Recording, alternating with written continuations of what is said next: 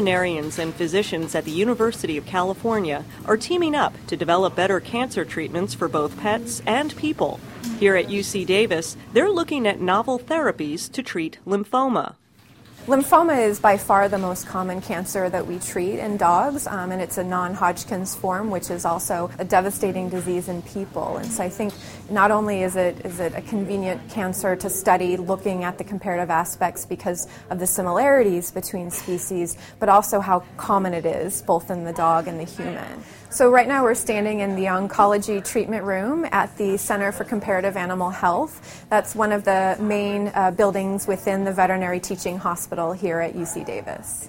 We uh, are doing physical exams on patients here. We're administering treatments, chemotherapy treatments, doing some minor biopsy procedures. We're trying to figure out the basic mechanisms of disease, how lymphoma works, so that we can then come up with rational targets, so that we can come up with less toxic types of therapies than we use traditionally with, let's say, chemotherapy. There are more lymphoma cases in the dogs than in humans. So you get to break them down, you get the molecular analysis, and since there are more dogs, it's like you're quickening the clinical trial. Can we come up with a better way of getting this information?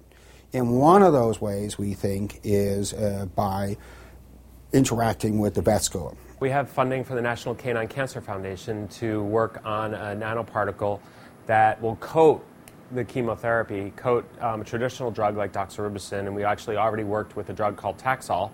And in order to see if coating it can make it less toxic and more effective. Now, this also reaches over to the human side, and so we have this kind of crossover that's really important.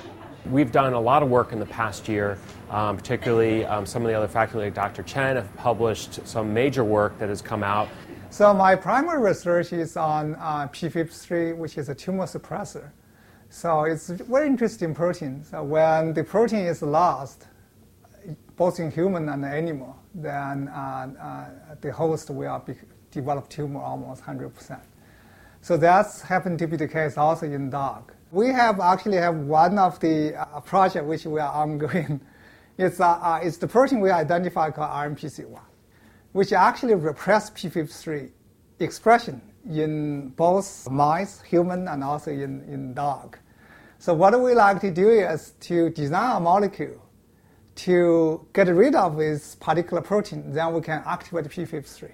Theoretically, we can uh, kill in the cancer cell. I think the real message is we have to come together and do team science based upon individual excellence. So we don't give up one or the other, but we have to quicken the pace. You know, we're all mammals, we share similar diseases, including cancer. And the idea that, you know, if you can make advances in one, you make advances in the other. Reporting from UC Davis, I'm Larissa Brannon.